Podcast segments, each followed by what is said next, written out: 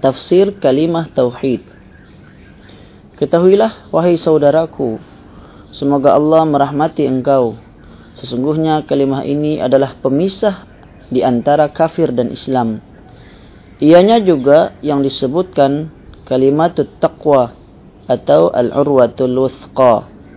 Seterusnya, kalimah ini jugalah yang Nabi Ibrahim alaihissalam menjadikannya sebagai kalimah yang kekal pada keturunannya, sebagaimana yang dinyatakan oleh Allah menerusi firman-Nya, kalimatan baqiyatan fi aqibihi la'allahum yarji'un.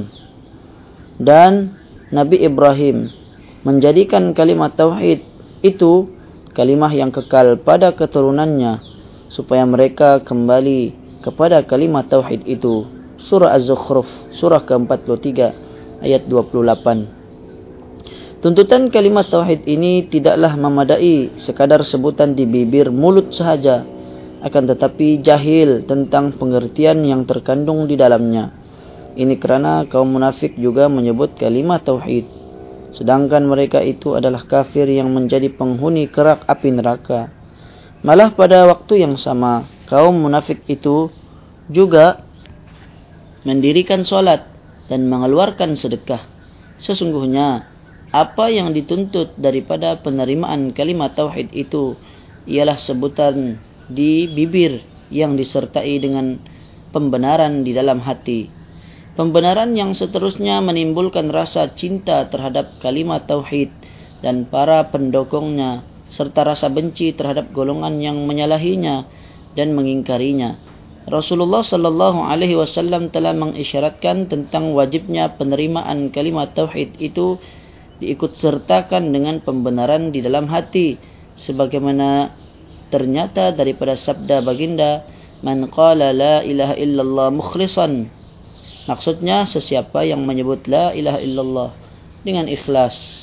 Dalam riwayat riwayat yang lain pula, baginda ada menyebutkan khalisan min qalbihi, ikhlas dari lubuk hatinya.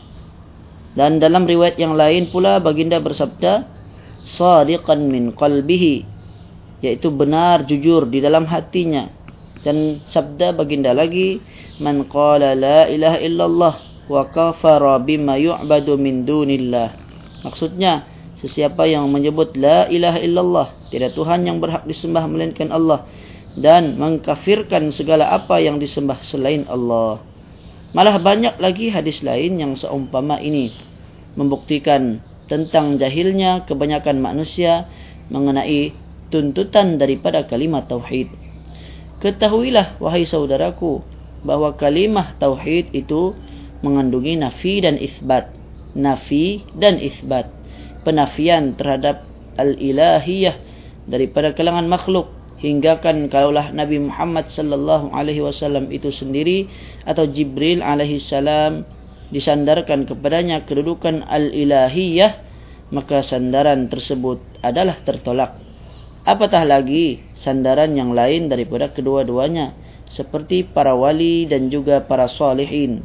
Hendaklah diisbatkan, ditetapkan bahawa al-ilahiyah itu hanyalah hak Allah semata-mata. Apabila engkau telah memahami segala persoalan yang telah dibentangkan itu, maka perhatikanlah tentang al-uluhiyah yang telah Allah isbatkan hanya buat dirinya sahaja, dan menafikannya sama sekali sandarannya terhadap mana-mana makhluk, hatta kepada Nabi Muhammad sallallahu alaihi wasallam dan juga kepada Jibril alaihi salam, walaupun seberat biji sawi. Ketahuilah wahai saudaraku, bahawa al-uluhiyah inilah yang dikenali umum pada zaman kita ini sebagai as-sirrul wal wilayah, as-sirrul as-sir wal wilayah, yaitu kewalian serta kerahsiaan. Kerahsiaan. Al-ilah itu maknanya ialah al-wali yang memegang segala rahsia. Maka mereka namakan para wali mereka itu sebagai al-faqir atau as-syaikh. Juga umum memanggilnya sebagai as-sayyid dan lain-lain penamaan yang seumpama dengannya. Mereka lakukan sedemikian rupa kerana menyangka bahawasanya Allah telah jadikan pada panca indera makhluk itu tempat yang Allah redai manusia berlindung padanya. Lalu mereka pun mengambilnya sebagai tempat berharap, memohon pertolongan, dan sebagai perantara di antara mereka dengan Allah. Golongan yang melakukan syirik di zaman kita ini mendakwa bahawa mereka adalah perantara, sebagaimana golongan jahiliyah menamakannya sebagai al-alihah.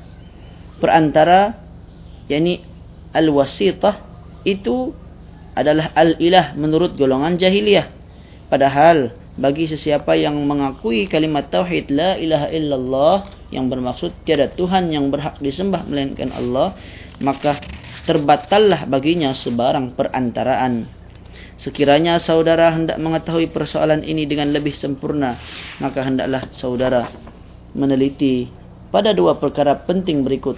Yang pertama, hendaklah saudara ketahui bahawa golongan kafir yang Rasulullah sallallahu alaihi wasallam perangi, yang Rasulullah sallallahu alaihi wasallam bunuh, rampas harta benda dan menghalalkan wanita-wanita mereka, itu adalah mengikrarkan kepercayaan mereka juga terhadap Allah dengan tauhid ar-rububiyah, yaitulah tauhid yang mengakui bahawa tiada yang mencipta, tiada yang mengurniakan rezeki, tiada yang menghidup dan mematikan, serta tiada yang mentadbir segala urusan melainkan Allah semata-mata. Allah Subhanahu wa taala telah menceritakan tentang ini semua menerusi firman-Nya, قُلْ مَنْ يَرْزُقُكُمْ مِنَ السَّمَاءِ وَالْأَرْضِ أَمَّنْ يَمْلِكُ السَّمْعَ وَالْأَبْصَارِ وَمَنْ يُخْرِجُ الْحَيَّ مِنَ الْمَيِّتِ وَيُخْرِجُ الْمَيِّتَ مِنَ الْحَيِّ وَمَنْ يُدَبِّرُ الْأَمْرِ فَسَيَقُولُونَ اللَّهُ. Katakanlah, siapakah yang memberi rezeki kepadamu dari langit dan bumi? Atau siapakah yang berkuasa menciptakan pendengaran dan penglihatan? Siapakah yang mengeluarkan yang hidup daripada yang mati, dan mengeluarkan yang mati daripada yang hidup, dan siapakah yang mentadbir segala urusan? Maka mereka pasti akan menjawab Allah. Surah Yunus, surah ke sepuluh, ayat yang ke tiga puluh satu. Inilah persoalan besar dan penting yang patut difahami betul-betul oleh setiap orang Islam, kerana golongan kafir memang mengakui tauhid ar-rububiyah. Sesungguh sungguh pun begitu, mereka tidak pernah menerima agama Islam. Oleh yang demikian, maka halallah harta benda dan darah mereka, walaupun mereka itu turut mengeluarkan sedekah, mengerjakan haji, melakukan umrah, beribadat, dan meninggalkan segala perkara yang haram kerana bimbang dan takutkan akan azab Allah. Yang kedua, perkara kedua yang menyebabkan mereka tetap menjadi kafir serta halal darah dan harta benda mereka, ialah kerana mereka tidak mengakui tauhid al-uluhiyah, iaitu tauhid yang menjelaskan bahawa tiada tempat untuk berdoa dan berharap melainkan kepada Allah semata-mata, dan tiada sekutu baginya, tiada tempat untuk memohon pertolongan selain kepadanya, dan tiada tempat untuk melakukan sembelihan kepada selain daripadanya, baik kepada malaikat yang taat atau kepada nabi yang diutus. Sesiapa yang meminta pertolongan kepada selain daripadanya, maka dia telah pun kafir. Sesiapa yang melakukan sembelihan kepada selain daripadanya, maka dia telah kafir. Begitu juga sesiapa yang bernazar kepada selainnya, maka dia telah kafir. Begitulah seterusnya. Supaya masalah, masalah ini dapat difahami dengan sebaiknya, baiklah diketahui bahawa golongan musyrikin yang diperangi oleh Rasulullah sallallahu alaihi wasallam adalah mereka juga berdoa dan memuja para salihin, orang-orang soleh, antaranya seperti malaikat, Nabi Isa, Uzair, dan lain-lain dari kalangan para wali. Mereka itu adalah kafir. Sungguh pun pada masa yang sama mereka mengakui bahawa Allah itu adalah yang mencipta, pengurnia rezeki, dan pentadbir alam semesta.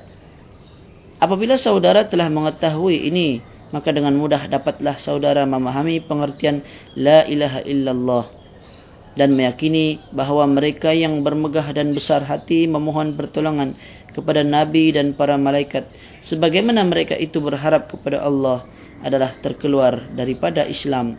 Mereka adalah golongan yang Rasulullah sallallahu alaihi wasallam sendiri bertindak memerangi mereka.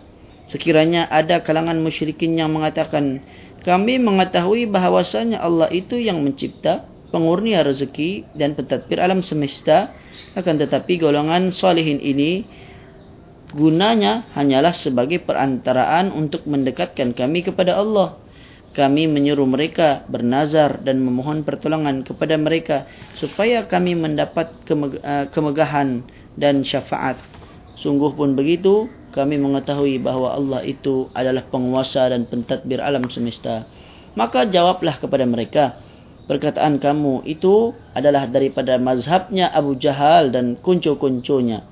Mereka menyeru dan berdoa kepada Nabi Isa, kepada Uzair dan para malaikat serta wali-wali kerana menuntut syafaat dan keredaan, sebagaimana yang dinyatakan sendiri oleh Allah menerusi firman-Nya, "Walladzina ittakhadhu min dunihi awliya'a ma na'buduhum illa liqarribuna ila Allahi zulfa."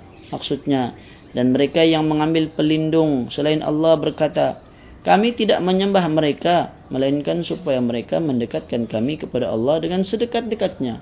Surah Az-Zumar, surah ke tiga puluh sembilan, ayat tiga. Allah berfirman lagi, وَيَعْبُدُونَ مِنْ دُونِ اللَّهِ مَا لَا يَضُرُّهُمْ وَلَا يَنْفَعُهُمْ وَيَقُولُونَ هَؤُلَاءِ شُفَعَاؤُنَا عِنْدَ اللَّهِ. Dan mereka menyembah selain Allah apa yang tidak dapat mendatangkan mudarat kepada mereka dan tidak pula kemanfaatan. Dan mereka berkata, mereka itu adalah pemberi syafaat kepada kami di sisi Allah. Surah Yunus, surah sepuluh, ayat lapan belas. Sekiranya saudara berfikir tentang ini dengan semasak-masaknya, maka dapatlah saudara ketahui bahawa golongan kafir itu mengakui tauhid rububiyah. Allah itu pencipta, pengurnia rezeki dan pentadbir alam semesta.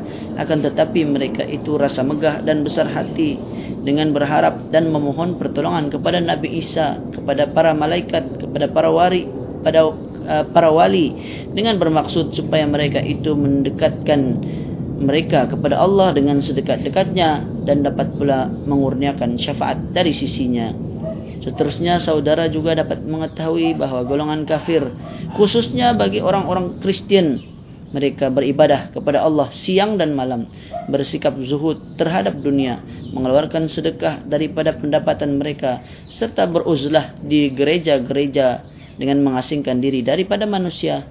Sungguh pun begitu, mereka tetap kafir dan menjadi musuh Allah serta kekal sebagai penghuni neraka.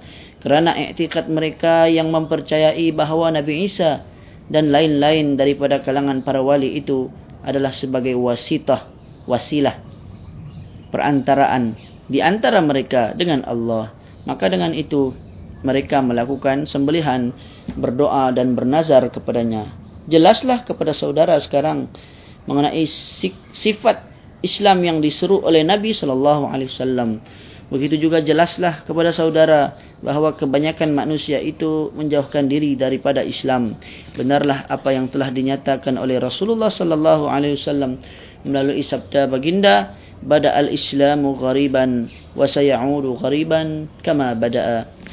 Islam itu bermula dalam keadaan dagang asing dan akan kembali dagang asing sebagaimana pada mulanya. Bertakwalah kepada Allah, wahai saudaraku. Peganglah, berpegang teguhlah dengan dasar agama kamu dari awal hinggalah terakhir. Dasar dan pokoknya ialah penyaksian dan pengakuan la ilaha illallah, bahawa tiada Tuhan yang berhak disembah melainkan Allah.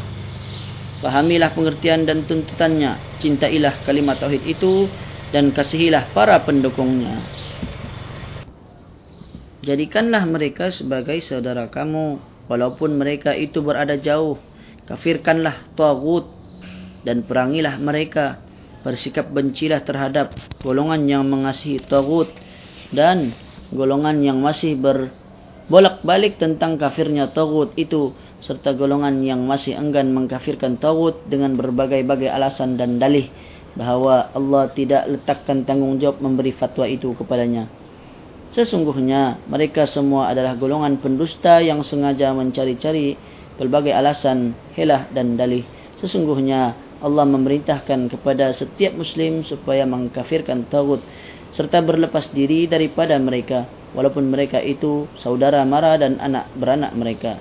bertakwalah kepada Allah, berpegang teguhlah dengan kalimah tauhid. Semoga saudara semua bertemu dengan Allah kelak dalam keadaan tidak mensyirikkannya dengan sesuatu apa jua. Allahumma tawaffana muslimin wa alhiqna bis salihin. Ya Allah, matikanlah kami dalam keadaan Islam dan masukkanlah kami ke dalam golongan para salihin.